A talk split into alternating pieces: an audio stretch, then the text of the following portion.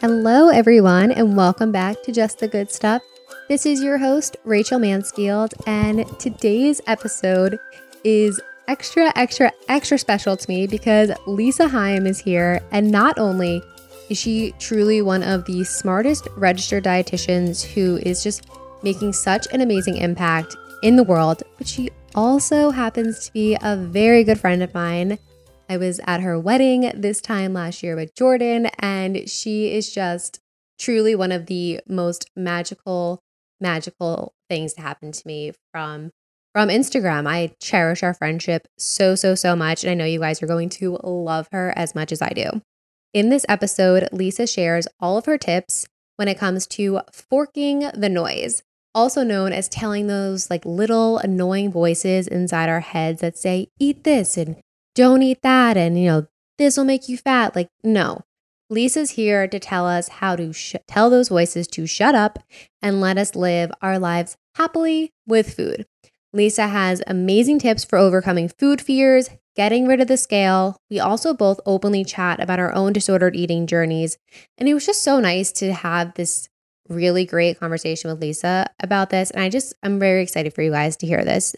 I've opened up like here and there about my own personal disordered eating journey in the past. And as you'll hear in the episode, it's something that evolves truly day by day. And, you know, if you asked me three years ago how I was doing, I would have said, I'm doing awesome. Like, thank you so much. And I look back on three years and I'm like, no, I'm even stronger now. And it's just so great to be able to have these open and honest conversations. And Lisa shares her thoughts on approaching the holidays and why not eating all day before a big meal or holiday dinner is probably one of the worst things that you can do for yourself, both mentally and physically.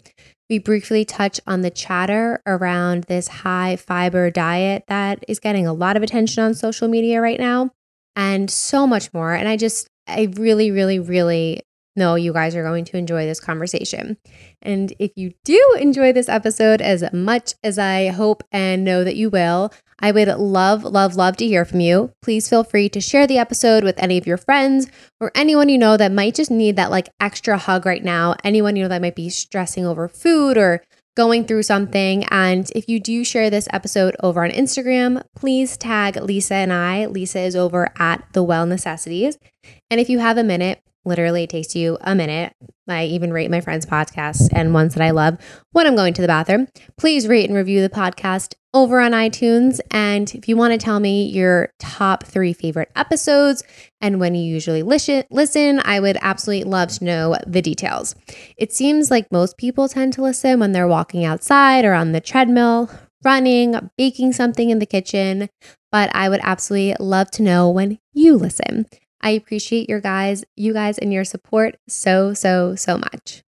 Now, before we dive into today's episode, I'd like to take a moment to thank our sponsor, Mega Food. Now, I'm like honestly blushing as I'm about to even say this right now. It's kind of embarrassing. Now, I personally have been buying Mega Foods products for over six years now. I first discovered them over at the Whole Foods when I lived around the corner from the Chelsea location in the city. They had these like hair supplements, which are absolutely amazing. And ever since then, I have been using their products pretty much every single day. Right now, I personally am focusing on my immune health and loading up on as many products as I can to keep me, my baby, and my family healthy. Mega Food offers so many immune supportive vitamins and supplements. And if tablets aren't your thing, they even have gummies they are so good. And powders too. So there's options for absolutely everyone based off of their preferences. I have been eating the C Defense gummies every single day now, and I am obsessed. They have this like tangy orange flavor, and they're filled with vitamin C.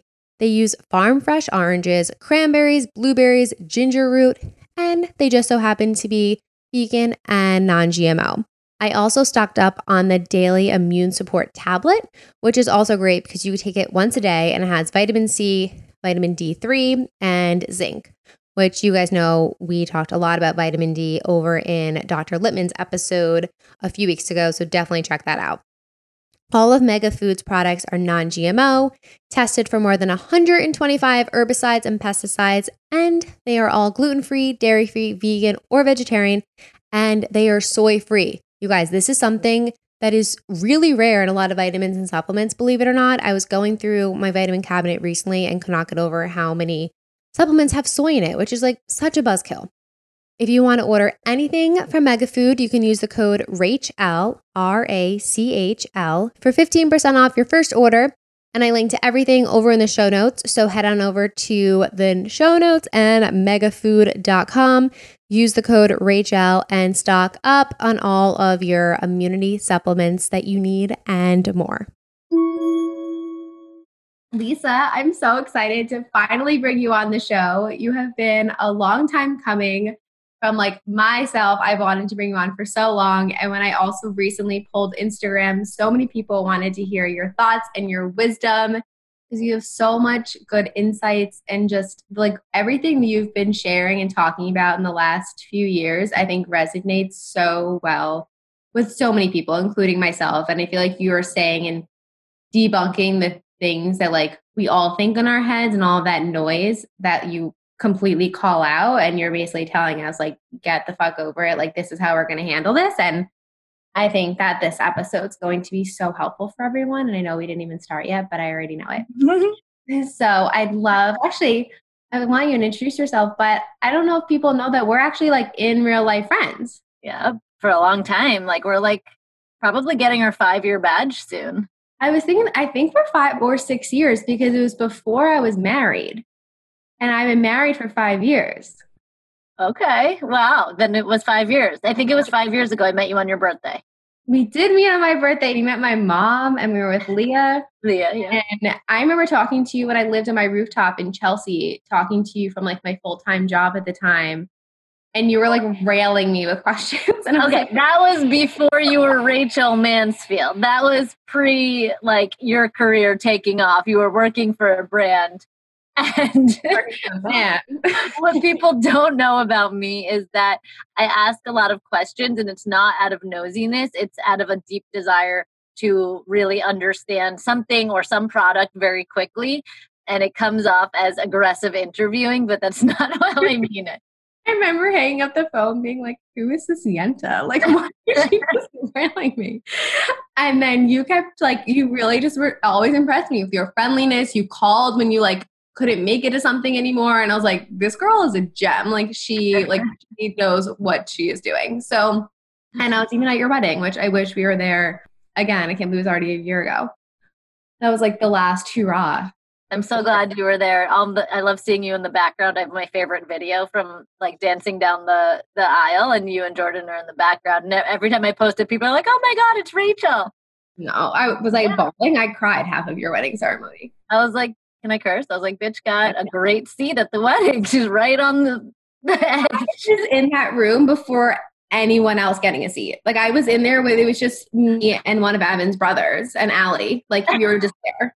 and I picked my seat and I was like not messing around. I was like, I want this seat on the aisle in the middle. So I love it. And I'm so it's so awesome to see you go from not married to married to Rachel Mansfield, who I know in person, to Rachel Mansfield, who is the um, well, you all know. So the walking shit show who now waddles everywhere. Yeah. I'm also I'm in Jordan's oversized t-shirt. I'm not wearing a bra and I'm going I'm to the closet. So we're good. I, am usually in the closet. People know I'm usually recording in the closet. now I told Ezra and his nanny they can't come home for an hour and a half. And so hopefully I'll have some some quiet time. But I would love for you to take a moment to introduce yourself, tell everyone about what you do, and how you're like one of the smartest people that I know, especially you and Evan combined. um, definitely not. But um, I'm a registered dietitian and a wellness blogger. My blog has been the Well Necessities for the past five or so years. And my shift or my focus is really on helping people learn to listen, honor, and trust their bodies. And what's really cool about this work is that while it might start with food, it actually bleeds into the rest of your life and helps people live their authentic lives. And that's kind of what I'm about. Kind of like how I grilled you with a lot of questions. I really mm-hmm. like to understand the deep, dark parts of people that they cover up because they're scared to show. And I think a lot of us are hiding those like feelings and like those stories that like we are, or I shouldn't even say story, like our own journey when it comes to food. I think it's something that really resonates with everyone. And excuse me, especially your story particularly, which I would love for you to share more about because it definitely like really like hits home home for me as well. So I'd love for you to share like your yeah. personal journey with like disordered eating. For sure. So um just because this is a podcast and I'm sure there are people that don't know me, I am a thin body by every means and I've always lived in a thin body by all means. And it's a part of my story that I like to kind of lead with because it it's not how a lot of people end up with disordered eating. A lot of people end up with disordered eating because they have been told to lose weight by doctors or by their families or just society in general has kind of made them feel like their shape and size doesn't fit. Whereas the body that I've always had has always gotten the applaud from people. You know, even before I was even in health and wellness, it was always, what do you do to stay thin? What do you, what's your secret? Oh my God. You know, people have been commenting on my body since as early as eight years old, um, simply just for being thin, like n- nothing else besides for that. And so as I started going into high school, college, really college, things started to really shift for me. What was once an effortless relationship to food became a form of control for me. And I had an intense desire to basically hold on to my thinness and I everything that I had learned was always about, you know, food controls. And it was always under the guise of healthy eating. So never was I totally restricting my calories or purging or fitting in an eating disorder categories, but rather I was addicted to healthy eating. I'm putting quotes in the air. Yeah. Um, and that kind of changed its form over the years as to what my food rules were. But the theme stayed the same unconsciously. This is only something I really came to understand much later, which is that my food controls allowed me to stay in control of my weight and my fear of weight gain. So it was always this fear of weight gain and my body changing because so much of my worth was built into this small body that everybody was clapping about. Yet at the same time, it seemed like gaining weight and losing that was, would be so easy because that was all the world talked about. And so that's kind of just t- took me down a very long route of, first of all, going down the world of the going down the path of studying nutrition. And that only uh, in some ways kind of made it worse because if you've ever gone to kind of learn about food in general at least 10 years ago when i was on the pursuit of you know nutrition it always came back to weight loss you know I, I, give the example of like okay i actually was genuinely interested in nutrition and the science of food and the nutrients and the minerals and all that stuff but every time i opened a magazine to learn about blueberries you know it would tell me that blueberries are low in sugar and are great for not bloating or whatever, you know? So it was like every food that offers such, I now know offers nutrition and abundance and can make my life and my body feel really good was always tainted with a weight aspect to it. And everything started to kind of blur together between health and wellness. And while I was never diagnosed, looking back, I it was I had orthorexic tendencies. And I'm not sure if you've talked about this on your podcast before, Rachel. No, not yet. Oh, really? Okay. So, orthorexia is an unhealthy obsession with healthy eating, and it can take different forms. For some people, it's green juice or raw or only organic. For me, it was just whatever the latest like health trend was. And it was so well disguised as me valuing my health that even I wasn't aware that this could be problematic. I think that's something like, so that it was probably around college time, so it's what, eight, nine years ago or 10 years ago at this point and that that label of orthorexia didn't exist oh yeah it was actually mm-hmm. even yeah i graduated college in 2010 so that was 10 years ago and this wow. was going on you know 2006 to 2010 was college and i was in psych i was a communications and psych major and i very well knew what anorexia looked like i very well knew what bulimia looked like and in the absence of those diagnoses, which I knew I didn't have, I was always eating. I was always eating all of my food, mm-hmm. actually, believe it or not, because I had such confines around what I could eat and when I could eat and how much I could eat. in the absence of not having those, I thought I was fine. And so that gray area didn't, um, it wasn't well known. I actually went to see a therapist once because, I, well, I've been in therapy my whole life. That's kind of a whole separate thing. But specifically, when I was in college, I, I went to go find somebody new because I could not stop thinking about food.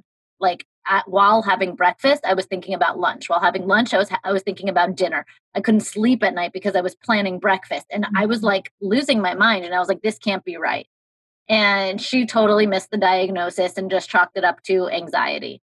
And that also kind of fit right because I was so anxious, but she obviously wasn't well versed in it or didn't know what orthorexia was. But I mean, I had all the telltale signs of a disordered eating. But you know 15 years ago that term wasn't well known by health professionals and even to this day it might not even be that well known to all health professionals no and i also think anxiety stems from something like orthorexia where you get so anxious and nervous where it controls those thoughts over food control your mind each and every day i mean i can relate so well to like planning out every single meal every single snack and then at, at, night before I'd go to bed in my head, this is like when I was in college, I would lay there and then count the calories of every single thing mm-hmm.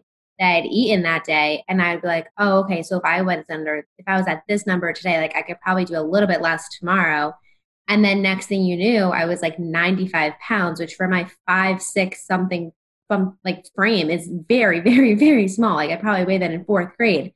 Mm-hmm. And when I was like trying to figure out like what the hell was going on, you know, orthorexia, like we were just saying, wasn't a term. So it was like, okay, so you were anorexic, but I never like resonated with that. Like I know like what that is, but like I, like you just said, like I always finished the food on my plate. I always ate. I was just so fixated on like what, mind you, I was living in Florence, what I was eating, like what snacks I was bringing when I was traveling, like how many almonds were in my Ziploc baggie, like what were the calories in my chewy granola bar, like if I ate this many calories, then I can go to dinner and eat whatever I want. And that was like literally a mental sickness. And then it was like an addiction though, because I was addicted to like the, the competition with myself, like challenging myself, like, well, if I could stay within this calorie count today, I could probably do that again tomorrow, even though like I was probably seeing stars walking to dinner and just like was in such a daze, didn't even realize. Right. And we ignore all of our own, what I call inner wisdom because all we're so reliant on the outer wisdom or the external noise of what we should be doing. I totally relate to that. Now, for you though, was it easy? Like my frame when I started to lose weight, I was about like 140 to 145 pounds because I was on the opposite end of the spectrum where I was binge eating my like second half of freshman year to beginning of sophomore year because I was like pledging and you know college, woo, like chicken finger melts, which is a grilled cheese sandwich with chicken fingers in the middle, which is delicious, but you don't need to eat it seven days a week at midnight. And I put on a lot of weight. So for me, when I went from, you know, that 140 then all the way to like 90 something pounds, that was a substantial like weight loss for other people to view. Mm-hmm. So it was a lot more obvious where people were like chatting and, you know, gossiping about it and like calling my mom, like saying something to Jordan, saying something to my friends. And for you, was it easier for you to like hide within yourself since like you've always had like a thinner frame? Yeah, I, I mean, it went unnoticed by everyone around me, including myself, and that was kind of the the problem, indeed. And like I said, it, the the disordered eating changed its form many times over the course of seven years, I'd say. You know, mm-hmm. and one of the ways that it transformed a little bit later was actually with fitness. So I became not to the level of like bodybuilding competitions, but looking fit was like a big part of my um, mo and people continued to applaud that. So there was oh, there was never worry or concern from anyone around me including myself and i truly didn't believe that i had a problem because keep in mind at this point after college now i'm studying to be a nutritionist. I have to look this way. I have to do this. And it's just because i have all this information and this is what i'm passionate about that it was my full on identity. And I, it became my identity. I think it becomes the, an identity of a lot of people especially post college or in college when a lot of our previous identities maybe don't fit. Like for a lot of people they play a sport in high school so that's who they are you know and it's this weird time and then all of a sudden you have this to latch on to and people want to talk to you about it or maybe they want to gossip about you you know but still it's a form of attention in some way.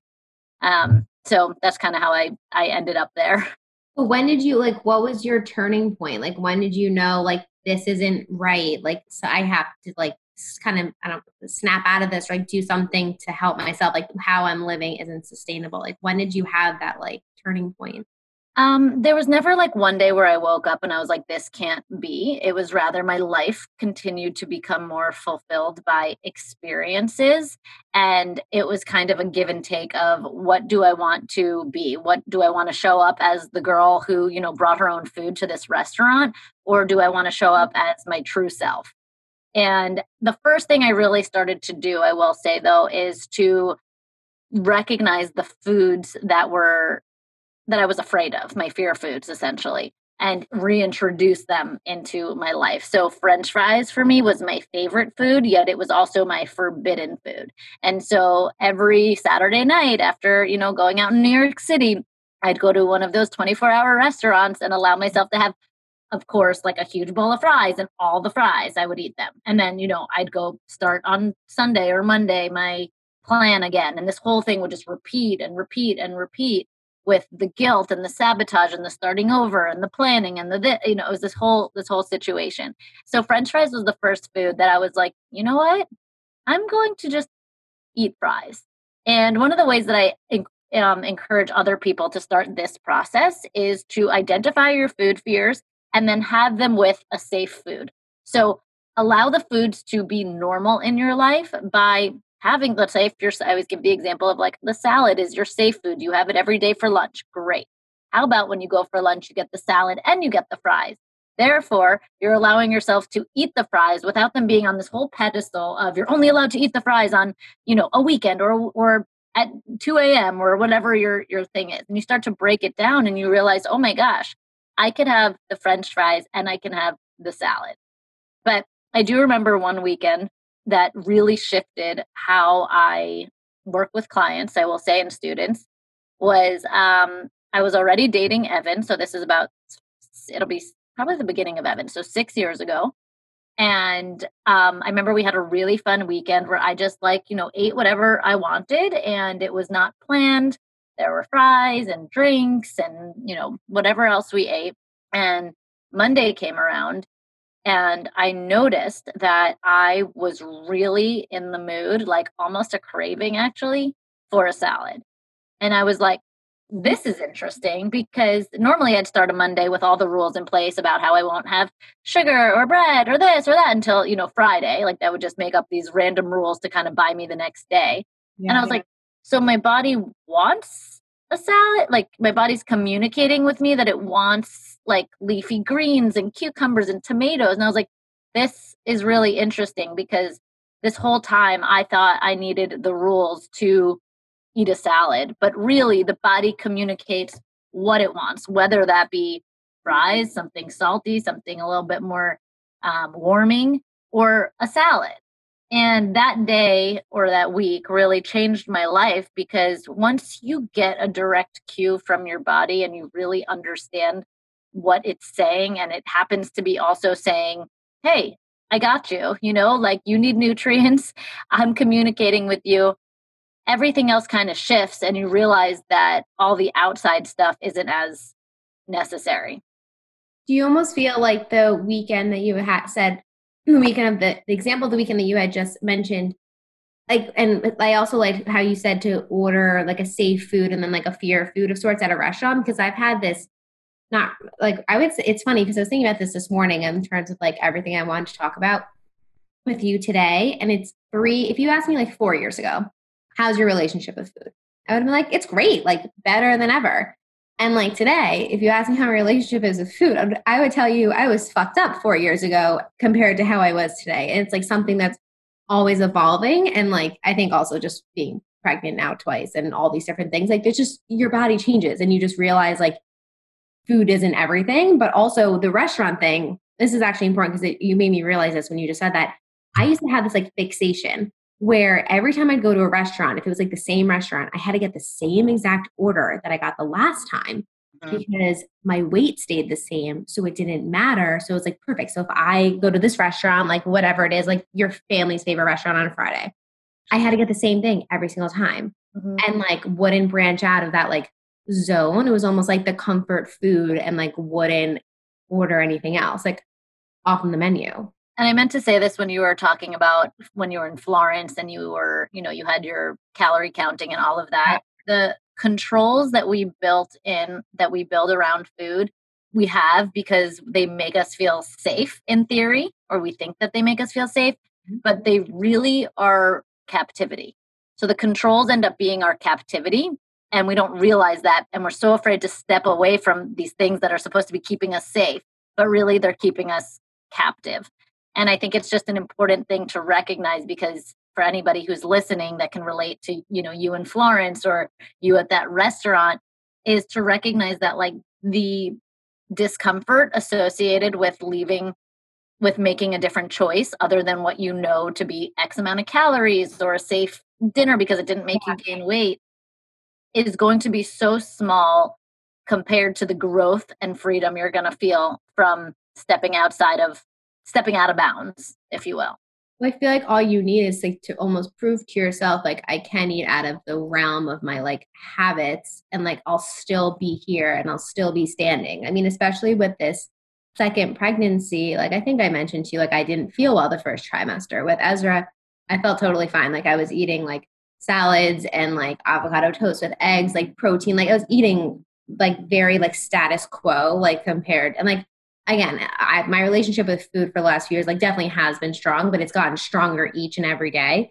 And with this pregnancy in the beginning, I was eating like waffles with peanut butter for breakfast, like a banana and peanut butter sandwich or a bagel for lunch, like pizza or a lobster roll for like I was not eating what I would say like a very nutritious diet and like it almost just by going through that for a few months like proved to me I'm still here like nothing happened to my body like and all the foods that you just mentioned, though, keep in mind, like it is actually a, a, diverse diet. To me, a healthy diet is diverse. It involves different food groups and macronutrients and micronutrients.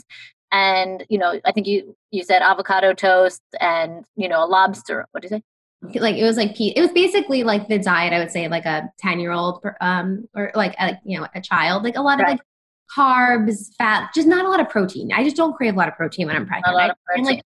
Down jerky and like meat sticks. That's just easy and it tastes like a Slim Jim to me um, when it comes to protein. But my point is with that, like it just it made me branch out of my comfort zones even more and it made me realize like it's okay if I don't eat a salad every day. And I mm-hmm. think there's so many things like especially on Instagram that's like eat a salad every day, like eat vegetables at every meal. Like I don't like vegetables in the morning. Like I cannot eat them. I don't like smoothies. It just doesn't happen for me. I can't blend things together. Like I'm not eating vegetables all day, but like that's okay and like that's what works for me. But I feel like there's just so many things being preached online that sometimes I get I get overwhelmed where I'm like, oh my god, am I not eating well? Like, should I be eating like this person? Like, what's wrong with how I'm eating? Right. Right. That's, that's what we call the noise. We identify that as the noise. Anytime that listening to information or having it thrown at you or overhearing a conversation or being with your parents, anytime that you're questioning what you're doing eating um, and you're losing that sense of trust or you're drowning a little bit, we call that the noise. And it's super important to recognize how it makes you feel. Like, what literally think about what it makes you feel when you're seeing somebody yeah. else eat a certain way and all of a sudden you're questioning yourself. Like, there's a feeling in the body of of being nervous or anxious or unknown or not trusting yourself and i really encourage you me and everyone listening to tap into what that feeling is because sometimes it's a better clue of what you of the noise infiltrating your life than your mind because the mind can get very consumed with oh my god this person's doing this. Should i do this? Da da da. But the body knows. The body is having a reaction to you fighting its own wisdom yeah. which is i think a beautiful display of you in pregnancy. Um, and i always kind of like to always throw it in there that like what works for you now today might not work for you tomorrow. Maybe not i don't mean that as literally but yeah the life cycle of being a woman or even a male, but I'll use a woman for the example of this, you know, going from early 20s to late 20s to early 30s to late 30s to early 40s to late 40s, etc. Those are huge changes, like especially being pregnant. Now let's throw in you're pregnant, post pregnant, like those are huge fluctuations and so your what your body wants and needs is going to vary and that's totally okay and that's the beautiful part about trusting your body because you trust that the cues it's sending are on point for what you can handle right now whether that be you know pizza and then lobster rolls or whatever like that's what your body literally needs to digest right now easy to digest you know not leafy greens or protein it sounds like you know and that's a beautiful cue and you trust that whether it be tomorrow or in a few months it will also you know ask for some protein or whatever well, also after I hit 13 weeks or so, I actually, like you were saying, like you craved a salad after a weekend. Like I actually craved like a really crunchy, like chopped salad with like lemon and like like just like vegetables and some like I just wanted that so bad. And I finally was like, oh wow, my body is actually like starting to speak to me in the way where it's like I know I'm I, you know, you don't, I like don't feel good eating carbs all day. Like I was very tired already. Like I feel like it just slugged me even more.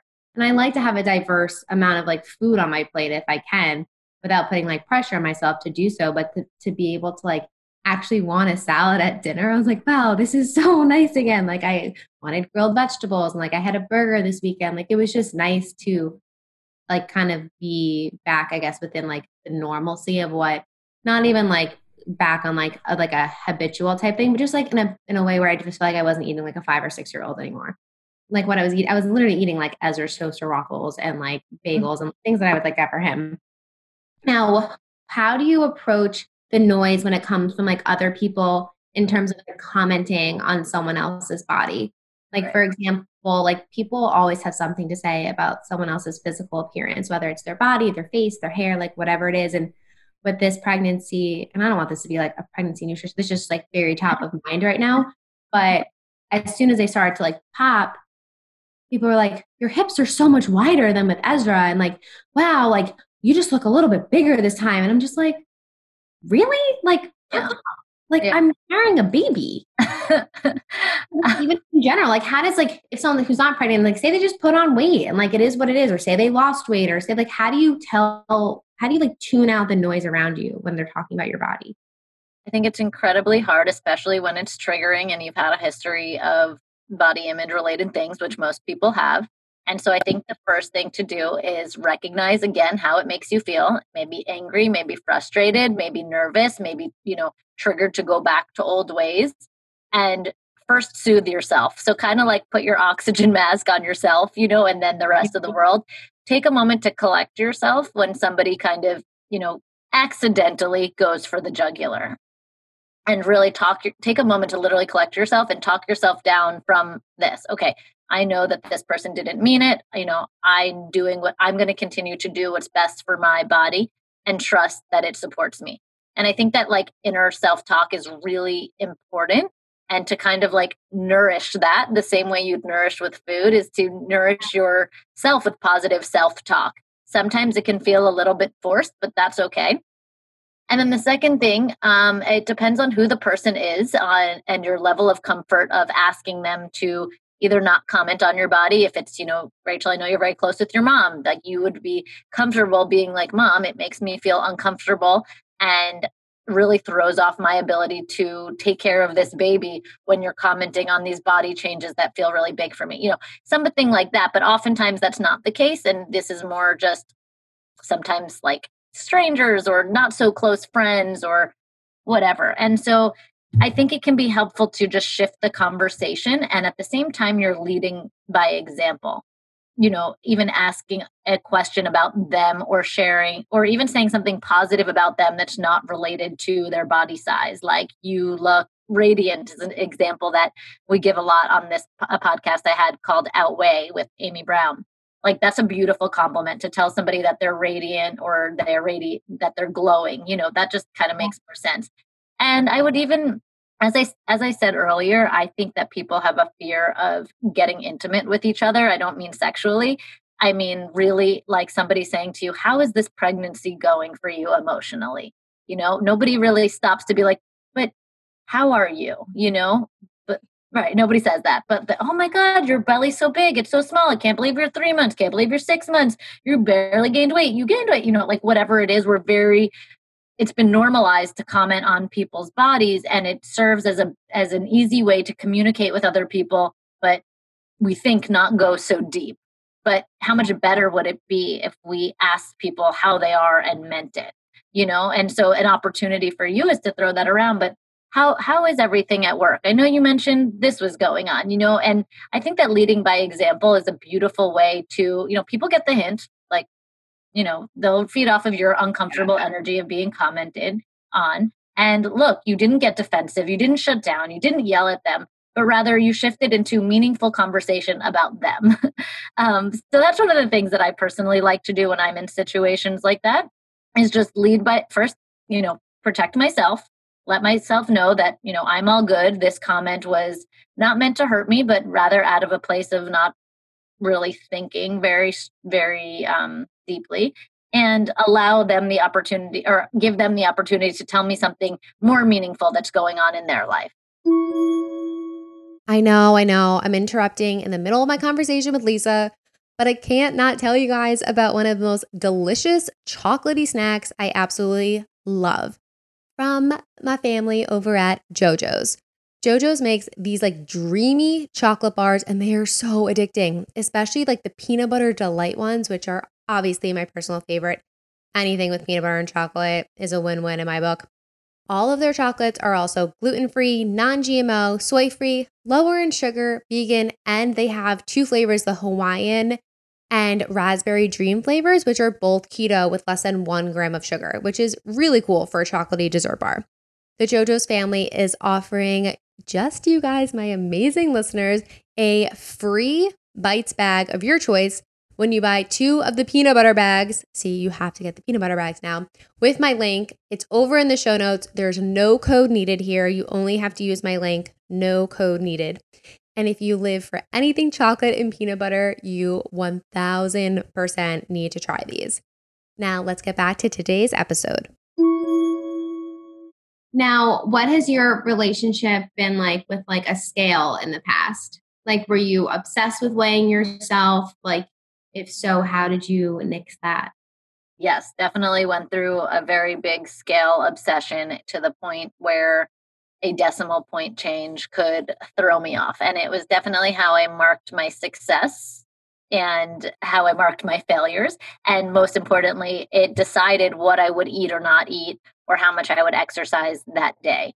And it really, really, really looking back, took away from what healthy living now is for me. Healthy living now is honoring my body and its needs, moving it because it feels good, feeding it a salad because it works well and, and makes me feel really you know vibrant and energized um, you know prioritizing stress management is probably above all and my mental health is probably the first kind of tier of health and wellness that i focus on but when the scale was there you know that could totally just derail me because any decimal point change and i felt the cortisol in my body the stress hormone fly up what does this mean is it going to keep going up and therefore it's my duty to make sure that it doesn't keep going up because I need to retain this. Meanwhile, flash forward to what I know now about the body is that normal weight fluctuations are anywhere from five to 10 pounds in a few okay. days. Yeah, so people really freak out at the end of a weekend, right? And they'll be like, well, look what happened because I ate blah, blah, blah. It's like, no, that's a normal weight fluctuation. The body goes up and down depending on hormones, depending on what you ate. Are you retaining water? Are you not?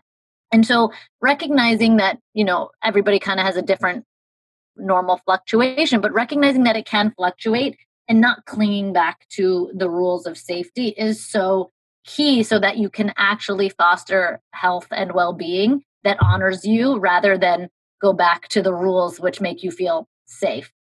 And similar to how like how I didn't just like wake up one day, like I never like put my scale in the garbage, but something shifted where it didn't matter anymore what the scale had to say and i don't have one in my house and you know evan who's never had a disordered eating relate uh, anything disordered with food also is just like why do we need a scale in the house so we don't have a scale still to this day that being said i do go to the doctors and there is opportunity to see my weight a few times a year and where I'm at right now personally, I can handle that. So if somebody is listening and that just feels like that's very triggering to them, I just want to let you know that you can ask to be weighed backwards. So to not know your weight, that is within your right.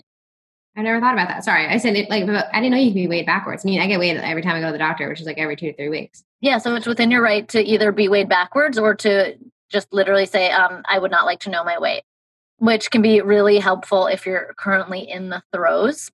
Where I am with it now, like it's super interesting to to step on the scale and learn where I'm at and to recognize that if I'm above where I think I am normally, like, okay, cool, you know, and move on with my life. So while I am anti using the scale on a daily, weekly, monthly basis, it's certainly a health metric, but it's not my only health metric. Like I know what my baseline is, I know within the range that it goes up and down, but it's not i'm not defined by it in any way and most importantly it doesn't dictate the rest of my health behaviors as it used to and so in the name of health right like i would go back to the rules and, t- and removing things from my diet but really that's the anti-health because it's stressing me out i'm not listening to my body and it only ends up with binges when i'm done with you know the rules eventually whether that be at night or the weekend or vacation a hundred percent. and so it's so interesting to shift into this new way of living where weekends, weekdays, nights, mornings, vacations, um, holidays, whatever, it all looks the same. Like I'm never, oh my God, I'm going to be in a bathing suit or whatever. Like, and the funny thing about it, Rachel, I don't know if you, if this is kind of a hard concept for me to explain, but it's like I, when I say I love my body, it's not like I look in the mirror every morning and I'm like, yeah, you sexy beast. You, you know, like it's not like, it's not like, okay, I love you. You're so sexy and hot and like beautiful. It's just like, I honor you. I appreciate you. But at the same time, I'm not like obsessed with how you look. And like, so if I'm going to be in a bathing suit for the week next weekend, like, I don't really care if I'm a little bit bloated or a few pounds higher than whatever. Like, anybody that is looking at me and has an issue with the, my body, like get on out of here, you know? Like anybody that has time to waste talking about my body, which isn't the case uh, to my knowledge at least, but like they're not worth my time or my energy and that's their problem, not mine. So there is no difference on on what any of these days are and even Thanksgiving, you know, where the meal is you're supposed to get so stuffed where you can't breathe I don't end those meals stuffed to the point where I can't breathe anymore because I always allow myself to eat. So I'm not as like excited by the opportunity to overeat. I also feel, especially at holidays, you know, I used to like not. I, first of all, I don't really love Thanksgiving food. I know that I'm like, Me neither. no, I'm with you. I'd rather go for pizza, but like, you know, before like, there's a lot of holidays. Like, I really do love. Like, I love Rosh Hashanah food. I love Yom Kippur. I like. Well, it's a good do. I love Hanukkah. Like I love. I, I also love Christmas Eve though. But like I just I used. Well, I guess before Yom Kippur you're supposed to not eat, but I didn't know that growing up. So like I didn't grow up fasting because my right. mom grew up Orthodox. So when she when she was raising us with my dad, they like never mandated that. So when I started dating Jordan, he would like fast all day, and like that was when I was like go like really in the thick of like disordered like thinking with food, and I'm like oh, this is kind of cool. Like, what a great excuse to like not eat all day. And then I did that one year and I will, I can't do it again. Like, I just say exempt because I. I'm so happy you said that because for me, and I know lots of Jewish women in New York, Yom Kippur is not done for the quote unquote right reasons. Oh, right. So, and it's interesting. I don't know when this podcast is going to come out, but it, maybe it'll be around the time of Yom Kippur. Maybe actually, you know what? It's coming out the week of Yom Kippur. I'm okay, wait, that's perfect. That's perfect. Okay, well, if it's not, whatever. But you know, um, I so many women. The, the point of Yom Kippur, if you don't know, is to repent for your sins. So you don't eat for 24 hours to symbolize pain and discomfort for any of your sins for the year. That's the idea.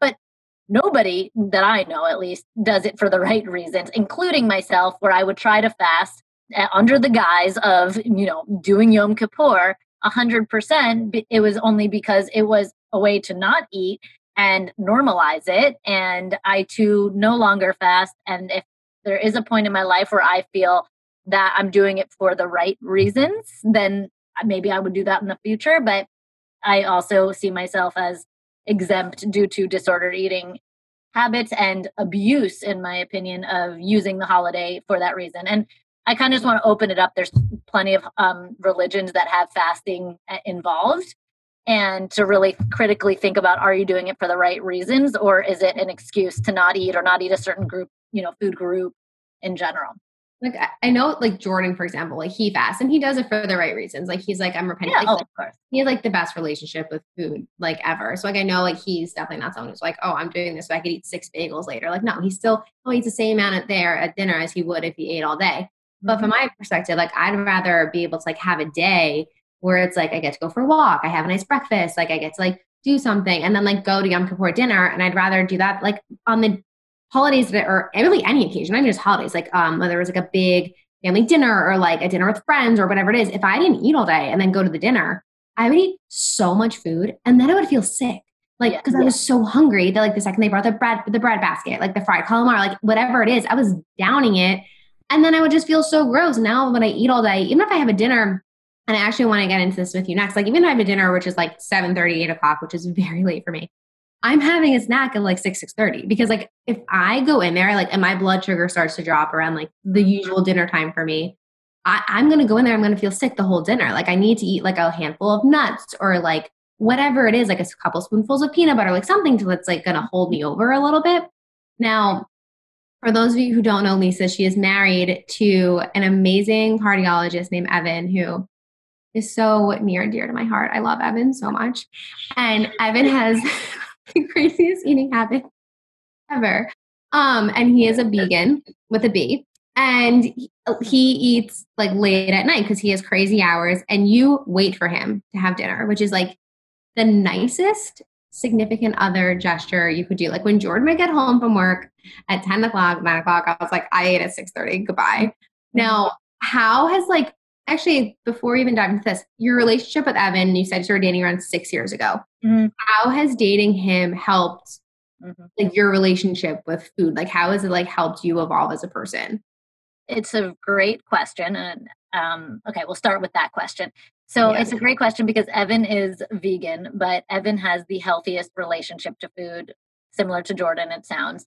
And keep in mind, I had been vegan for two years of my life in college for the wrong reasons. So, just to kind of specify here, any food rules or way that you eat or lifestyle, it can be done with a healthy mindset or a not healthy mindset. And for me, I abused veganism at the time as a way to just not eat a bunch of foods and feel safe about what I was eating. Unaware at the time as why I was doing that, thought it was, uh, you know, all because of health.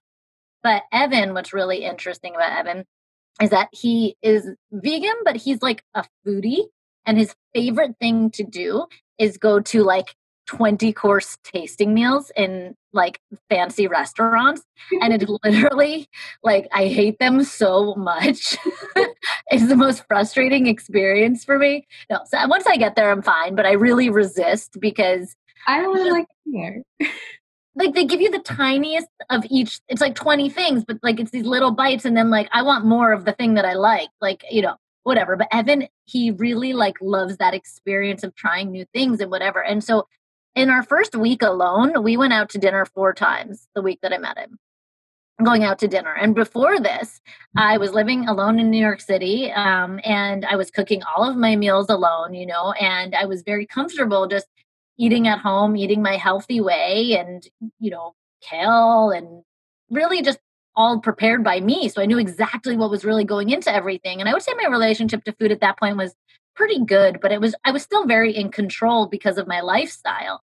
Yeah. And so all of a sudden going out to restaurants four times a week, that was like exciting eh, kind of. And I was ready for it as to where I'm at but I started to really give up a lot of control that I didn't know that I had by going to these tasting meals and not, you know, asking what ingredients were used or substitutions and really enjoying the experience. So I'd say Evan and dining out for me and really exploring all that New York City had to offer for the, you know, 3 or 4 years that we lived there was huge for me and my relationship to food moving into your second question of waiting for Evan for dinner. So, yeah, I've been with Evan since he was a cardiology fellow year one. It was three years of that, another fellowship, and then another fellowship. So I've been with him through different parts of his training. And regardless, it's always, I never know when he's getting home at night. So it could be on a good day. Well, now he just started a new job. So I don't really know what normal is. But in the past, a good day could be seven to 11 and I try my best to wait for him and I'll share why in just a moment. But I just want to disclose that like if I have kids one day or like I don't know if I could keep this act up, but I've done a good job at least for the last 6 years. No, I will continue to prioritize us for the most part, but obviously I'm not perfect at it. It gets kind of hard when I have to wake up early the next day or whatever it is. So our life my lifestyle um kind of works around him at night because that's our one time to catch up with each other.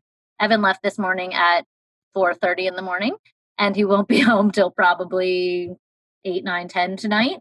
So even though meals are only 15 20 minutes it's our one time to catch up and if we don't have that time and we continue to not have that time together we are not we don't have that connection and i value that so i want to start with that i really value my relationship probably more than anything else it's very high on my priorities list and if I didn't take the time to really get clear on what I prioritize, I'd be making the mistake of eating before because that's more convenient and then just sitting with him. But there's something really special about sharing a meal together. And to your point, not going into that meal so hungry, because if I allow myself to get go into that meal too hungry, I'm not even getting the connection with Evan that I'm after. I'm just hustling for food, like trying to eat hustling, fighting for food, trying to get it down my throat. And then all of a sudden I'm so painfully full that all I can do is like, oh, I'm so full, you know? Mm-hmm. So it has been um, a balancing act of learning, you know, when to eat, what to eat, all of that. And part of what makes like my my approach to mindful eating different than I feel like a lot of how it's presented on the internet is that we're really taking time to understand how foods make us feel and we're not throwing out the like outer outer wisdom nutrition information about food caloric awareness even. I use that to my advantage rather than trying to minimize eat and eat as little as possible but rather, okay, Evan's probably going to be home in about two hours or an hour and a half, and I'm really hungry. What should I have right now? You know, and like you said, a handful of nuts. Last night I, I had a handful of nuts and dried cherries. I put that up. Cherries and pistachios, I saw. So good and perfect because I know that cherries are going to give me immediate energy, which I needed. I was getting on a work call, and the fat and the pistachios are going to give it some staying power. And it was perfect. By the time Evan got home, I was ready to eat again. And so putting together that inner wisdom and outer wisdom is what I call it the outer wisdom, the knowledge of food, nutrition, caloric awareness, with the inner wisdom, what do I need right now, is how you kind of decide what to eat and when to eat without thinking so much about it impressive how your like spreads you make for him though. Just like on a like a light note too. Like you like don't just like if Jordan came home at 10 o'clock, be like, okay, here is the toasted like paleo bagel, like here's some scrambled eggs and avocado. Like you whip out like some good stuff for him. Like his pastas usually have like a little veggie side, maybe a pizza. Like you Yeah, I've gotten a little like lazy girl kitchen on him because of like the pandemic actually. Like I don't have all the food. I don't go to the grocery store so much. So I'm less like inspired in there, but I love Daily Harvest. Like the bowls, like he's always down for pasta, which makes my life super easy. Because like if he mm-hmm. wanted more than that, I, I probably wouldn't be making him dinner. But that, and then I throw together like a Daily Harvest veggie bowl that tastes freaking delicious, and we've got a meal on the table. no, I love. It. I just remember when you used to like, put your stories every yeah. night, like eight different like like bowls because he also comes hungry. He's been on his feet all day, especially after I'm watching Grey's Anatomy now, I started season one in March. Mm-hmm. Now season 15. I feel like I know Evan. Yeah, a little bit better. Oh, you probably know his day in his day in and out a little bit better than than I do. Watch Grey's um, Anatomy. You'll totally get. There's a cardiologist. Really mm-hmm. interesting. It's probably very inaccurate, but I feel like I know it. In I'm creating a new course that's I don't know when it's coming out. Hopefully, I'll know soon. But all about hunger and fullness and learning to tap into different types of hunger and fullness and honoring that and what it feels like because so many people are at this point now disconnected to what time what does it feel like in my body at the appropriate time I should eat? And what is the appropriate place to stop? Because we have been reliant on you know calories or macros or all of that mm-hmm. outer stuff. But i loved what you said about like how you used to go in so hungry only to end up so full And that's the same pendulum that I was always on so empty to so full to, okay, I can't eat again till I'm so empty, and then to so full. And I thought that that's how it had to be. But life is so much better, sweeter, easier, healthier when you eat a little bit, you use a little bit. You eat yeah. a little bit, you use a little bit. And think about your blood sugar, you know, think of a roller coaster going down every time you're so hungry to up go every time you're so full and the hormonal disruptions that are happening from doing that rather think about like more of like a you know an easy straight line across when you're eating a little bit and you're using a little bit and you're allowing your bodies to guide you to eat to stop to eat to stop to eat to stop. So i feel like food is like fuel like it and it's good it's meant to be enjoyed like i don't eat i'm not someone who eats to survive like i eat because i genuinely like the taste of the food that i'm eating and i think it's something to like look forward to not in an obsessive way but just in a way where it's like i know that like having two of those cookies after dinner or however many, like it's going to make me happy, even if it's like uh-huh. emotionally happy for a little bit. Like it is what it is. But, you know, I also had noticed that a lot of people around me, which is like a huge another reason why the comparison trap just like blows in every situation, yeah. is that a lot of people around me just don't eat a lot during the day. And like I was raised in a family that like everyone had breakfast, lunch, and dinner and snacks. And that was just what it was. And then when like, you know, like Jordan's family, for example, they don't eat a lot during the day. Like they can easily go all day without eating and then have dinner. Evan's family too. When I lived with them, I was like, I'm hungry. Like I used to have to bring food or keep food there because I was like, I'm actually just like, I'm hungry. I can't function.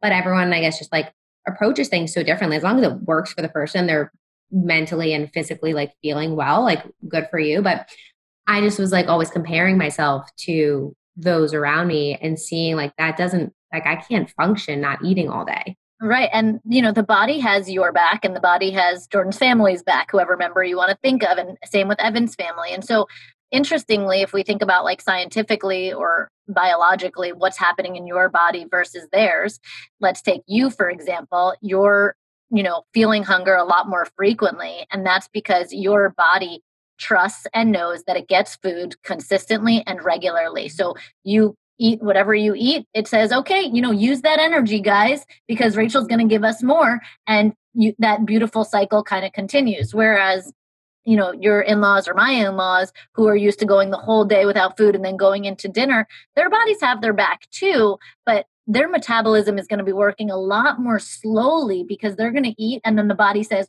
well we know we don't get food for you know a, a big shift here so preserve what you have. Work more slowly. Don't be as efficient with using those stores. And so, yes, both people can survive and call yeah. it thrive. But if you want to feed your metabolism and show your body, you know, that it can use the stores that you give it, the best thing we can do is eat regularly and consistently. And so, again, both people can survive, but I personally find it's far easier when you give a little, eat a little, give a little, eat a little. Eat a little. And so recognizing that that feeling of hunger, Rachel, for you, you know, even though it feels, why am I eating so much and they're not eating in that setting? When you question yourself, it's like, oh yeah, because my body trusts me. I've got my body's back and my body's got mine too. No, I love that. And just also, just, everyone's so different, like what their needs are each and every day. And I remember like I've had friends who be like, how can you eat so much and like stay so, uh, stay so small? And I'm just like, I know you mean it as a compliment. So I'm going to take it as a compliment, even though I just wish you didn't say that to me. But then they're like, I like only dinner and like breakfast. And like in my head, I'm since I'm very cautious, I'm not telling people like my actual thoughts now because I don't, I'm not a professional. Like I don't know what I'm doing. I'm just a person telling their story and sharing other people's actual thoughts that are like, you know, studied in school. I have no thoughts that I've studied in school. So in my head, I'm like, because you're not eating all day. Your metabolism is like the slowest thing in the entire world. But meanwhile, I'm just like, well, maybe you should talk to like an RD or like someone who can like help you try and figure that out. But I think it's such a common, it's like a kind of a myth, like don't eat all day and you'll like, like, lose weight. Another myth that feeds into that, though, is this fear of hunger. People think that hunger and feeling hunger is a bad thing because if you kind of go dig a little deeper, they view eating as bad right? Because like why are we afraid why are we afraid of feeling hunger? Why are we annoyed when we have to eat? Like why are we annoyed when we get that signal from our body? It's because we've been positioned to believe that eating is bad that we should eat as little as possible. So if we're getting a sign from our body of hey i need food our first response we've been conditioned or trained to say suppress it. Drink water. You know have tea you know whatever whatever it is Oh, whereas you're just thirsty. Okay. right. You might be thirsty but you also might be hungry right?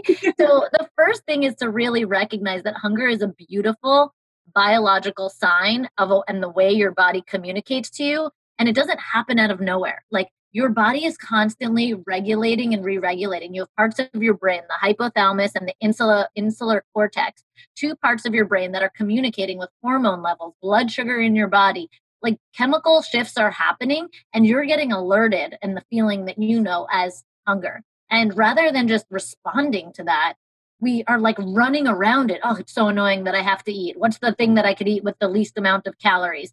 Meanwhile, calorie is a food energy. Your body needs energy. So chasing around the you know the least amount of calories, yes, you're going to be hungry shortly thereafter. So you might be asking, why am I still hungry after this? Because you're not eating enough, right? Like feed Yeah. yourself enough, you'll have hunger, you'll experience gentle fullness, and then you'll experience hunger again. But it shouldn't be every three minutes, but it also shouldn't be every five hours. That's like my relationship with popcorn. Like I love popcorn. Like I genuinely like the taste of it, and I, I Yeah. like crunching and like a little something salty. But whenever I have it, I have to have it with like a little something else. So whether lately it's like a scoop of like Coconut Cult or like something that's just like I don't know, or what it maybe some. I love chocolate covered peanuts. So good. And so like I'll have some of those. Like I always need something with popcorn because it's basically like eating popped air. Like literally. Right, And that's important outer wisdom to know. If you're like really hungry or you're going for a snack in the middle of the day, popcorn might not cut it. But if it's after dinner and you're eating, so in my next course, I'm going to basically break down different types of hunger as I call them. So we eat for other reasons other than needing food for fuel. Like your two cookies that you mentioned, right? You're not doing it because you need energy, it's because you enjoy them.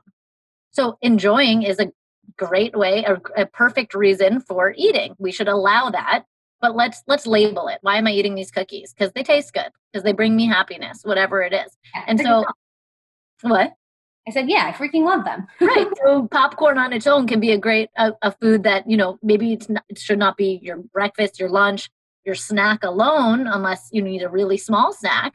But recognizing that it's a low calorie food it doesn't have a lot but it's fun to eat you know it's certainly okay to eat but keep keep in the keep in mind the context of what you're eating and how you're feeling and bringing those two pieces of information together Yeah, like I always know that when I have popcorn as like my snack, like between like lunch and dinner or whatever, like I'm it's gonna hold me over for maybe thirty minutes to an hour. exactly and so like that might if evan tells me he's going to be home in 30 minutes you know maybe popcorn's a good idea. If he t- evan tells me he's going to be home in an hour popcorn probably isn't going to cut it.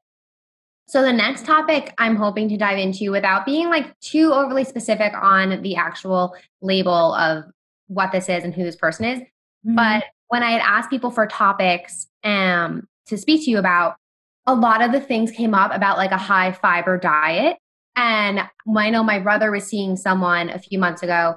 And when she had come over and I had met her for the first time, she was like talking how she used to follow this like very high fiber diet and like it was like kind of like cultish. And she was like, I don't know if you know Lisa of the Well Necessities, but like she really helped me like kind of like branch out of this. Did I ever tell you this? no Really? I thought I did. Mm-hmm. And I can like fill you in more like after I like they're not dating anymore, so I feel weird like exposing everything. But I love free like I remember also a couple years ago you being like, Oh my god, have you heard about this? And I had no idea what it was. And I still to this day don't know if I would know what it is because I live under a rocket sometimes in my life. But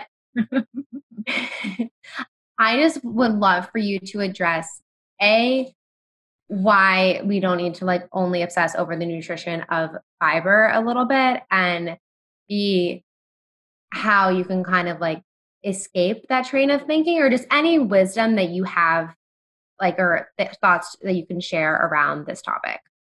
Okay, so what this person was at was obviously beating around the bush, or you're beating around the bush, is the F Factor scandal. I've not been sent to cease and desist, so I'm going to continue talking about it as I I- have. What? You you have been sent No, one? I have not. So Oh, I was like, oh my god, then we don't no, I've been very vocal about this diet from for as long as you and I have known each other. More vocal. Um, in November, I have a highlight called I think it's the FF diet. So let's separate the two for a second. And the F factor diet, and then there's a high fiber diet. So there's nothing wrong with a high fiber diet and eating lots of real food that naturally contain fiber. That is important information when building a meal and thinking about what goes on this plate that contains fiber. Fiber does a lot of amazing things. For example, it, you know, helps move out waste, it lowers cholesterol, it bulks up our stool, you know, all that good stuff.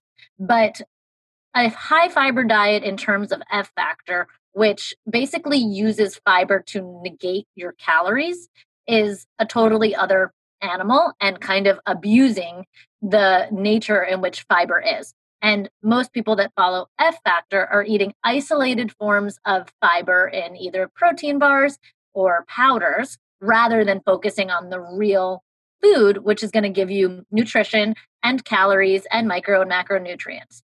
But if you're only focusing on the fiber portion of a food, you're really tightly trying to control how much carbohydrate that you're eating and how many calories you're taking in.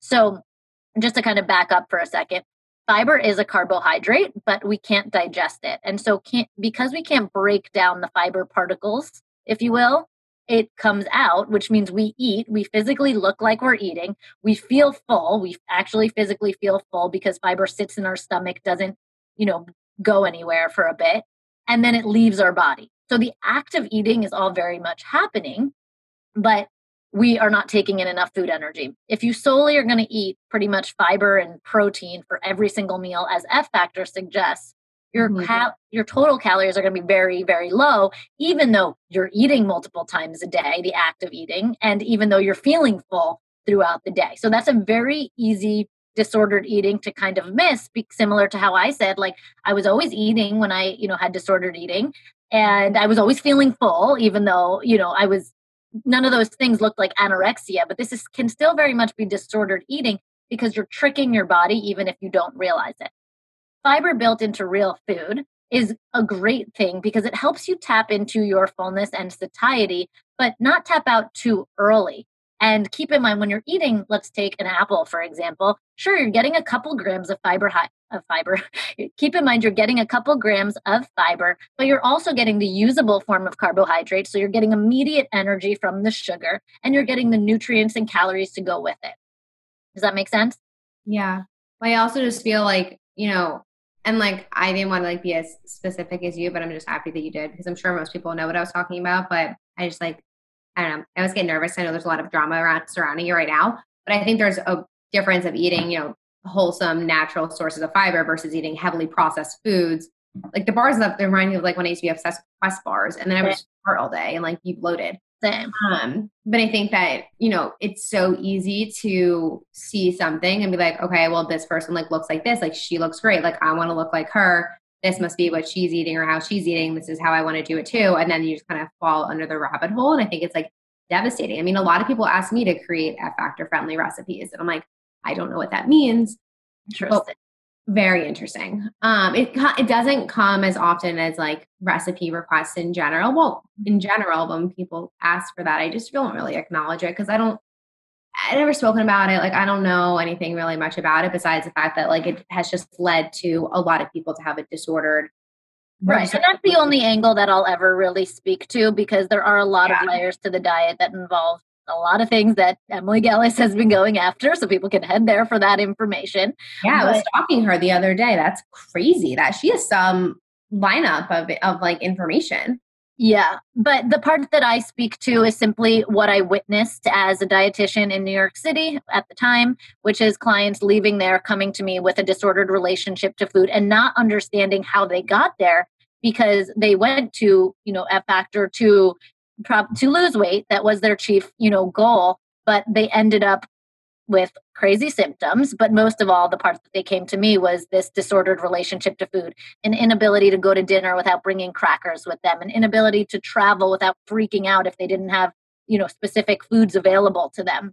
And so that mental preoccupation with food whether it's f factor or any sort of disordered eating it can happen after whole 30 i've seen this with plenty of diets yeah. is really the key that I like to flag and bring attention to because it's so easy to put that under the guise of I just care about my health and wellness, which is fine to do. But if you personally value going on vacation and relaxing with your significant other or your family or your kids or your mom and dad, whoever, you know, whatever age range you're at, and you're not able to show up as your whole self because your mind is so consumed by what you can and can't eat, that's where you need to shift and say, this is disordered thinking And oftentimes I call disordered eating disordered living because it's the, the living aspect that's a lot easier to flag than necessarily the eating, which is, well, I follow this health professional who eats like this. So how could I have a problem? Because she's the health professional, she can't have a problem.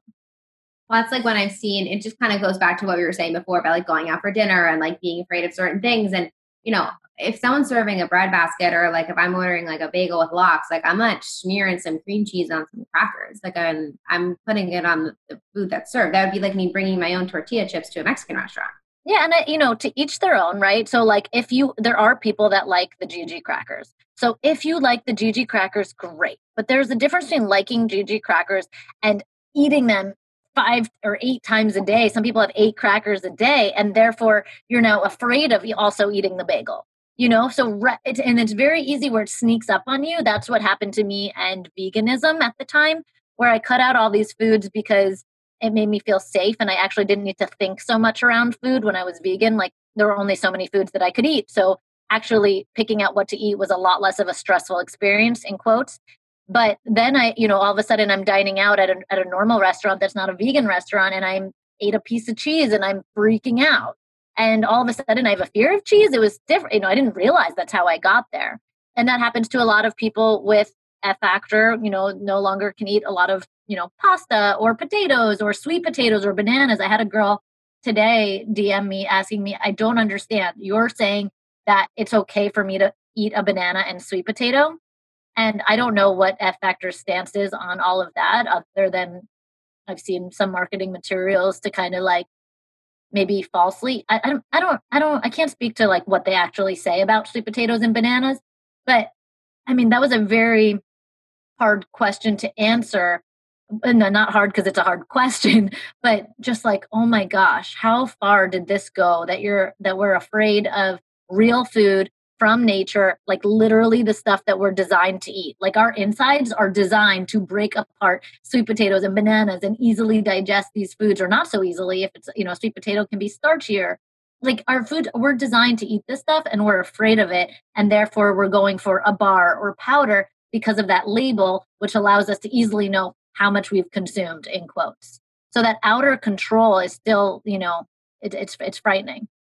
I mean, I just I've never looked at the label of anything from F Factor, so I don't even can't even tell you what any of the ingredients are. But like, you know, the first thing that I started doing when I just had a better approach to food was just understanding what's in my food and like knowing how to fuel myself. And if I had to sit there and choose between like sweet potatoes or a banana and a processed bar, like I would know that that that type of like natural food source of a banana is better for me than a bar. And it's, that's scary that sometimes, you know, the opposite feeling i guess could could come about. But even when i've done like like eliminate i did an elimination diet once. You may even remember that. yeah i do. And after i did that my mom still to this day like that's the biggest water drug i've ever seen wants to kill me. She's like rachel ever since you did that you get like hives when i when i eat random things. Like my stomach will hurt randomly. And at first i would like take it a little bit more seriously like okay i guess i shouldn't eat eggplant or like i shouldn't eat too many tomato sauce or something and now i'm just like fuck it. Like it is what it is. Like I like a kombucha that has strawberries in it. Like, yeah, I probably will get a couple like red freckles on my arm. And I'm like, it is what it is. Like I'm not gonna live my life in in fear when before I did this elimination. I was fine. That also made me afraid of bananas at some point. And I, I eat so much banana bread. Like banana bread is the reason why my brand even grew. Like that was like the first recipe that went viral. Like me not like being able to eat a banana is crazy. Um, but I think there's just so much like like so much noise and so much chatter around like what's good and bad. And I think at the end of the day, like something I just love about you and what you I don't even want to say preach because it's not preachy, but just what you're teaching us and what you're sharing is like a labelless approach to just eating food that's in front of you without obsessing. Like, don't cut anything out. Like, you don't ever say to not eat anything. Even Evan, by the way, like we say he's vegan for the like when we go out to restaurants and stuff and like the internet knows him as vegan and he eats a, a vegan diet but like evan also doesn't identify as vegan and we have a lot of conversations about how any limitation can and the reason i personally don't have a label is because i want to stay open to what my body wants and asks me for and the day that it asks me for something that i don't normally eat i don't want to feel like oh my god i'm breaking my veganism or my whateverism you know and that that mentality of like how it happens very quickly where your diet becomes your identity and all of a sudden you're not listening to your body and you're afraid to step out when it shouldn't be that complicated. You know don't make a big deal out of your body asking you for something. No not at all. I mean that was why i started eating meat again was because my body mm-hmm. was like literally telling me like rachel i had bone broth and then from there it's like no you need a little bit more than that. Like this isn't this isn't like sustainable for you. And i was like quote pescatarian Mm-hmm. Um, which looking back, I think was just a reason why we went out for burgers as a family or did something like I didn't have to eat it and no one questioned me because I was pescatarian.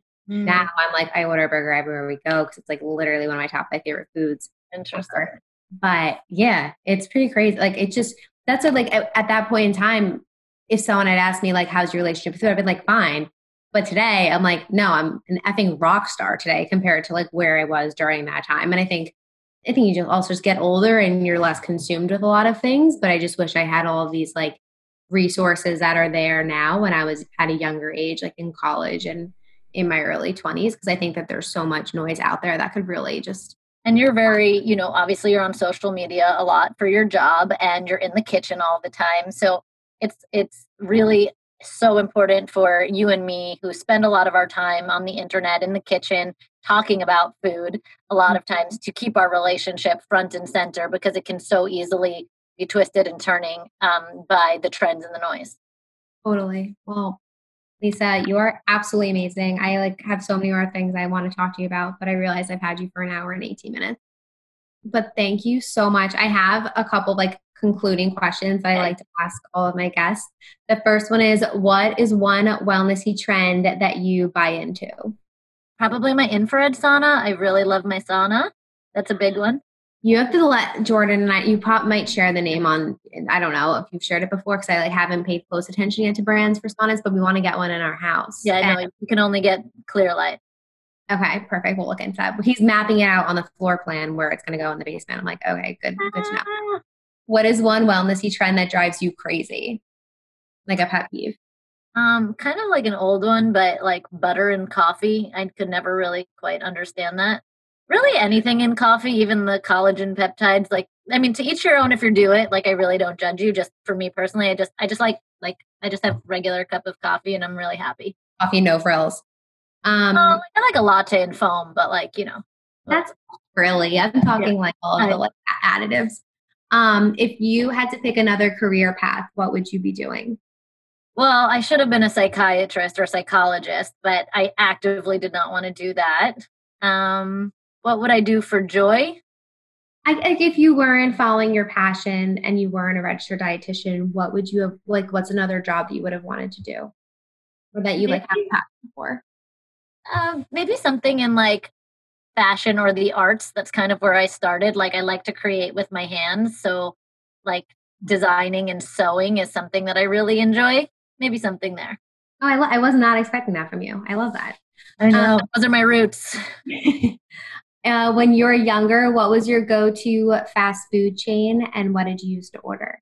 Definitely McDonald's. I mean, is there another option there? We were a Burger King family. Oh, I was come on, Rachel.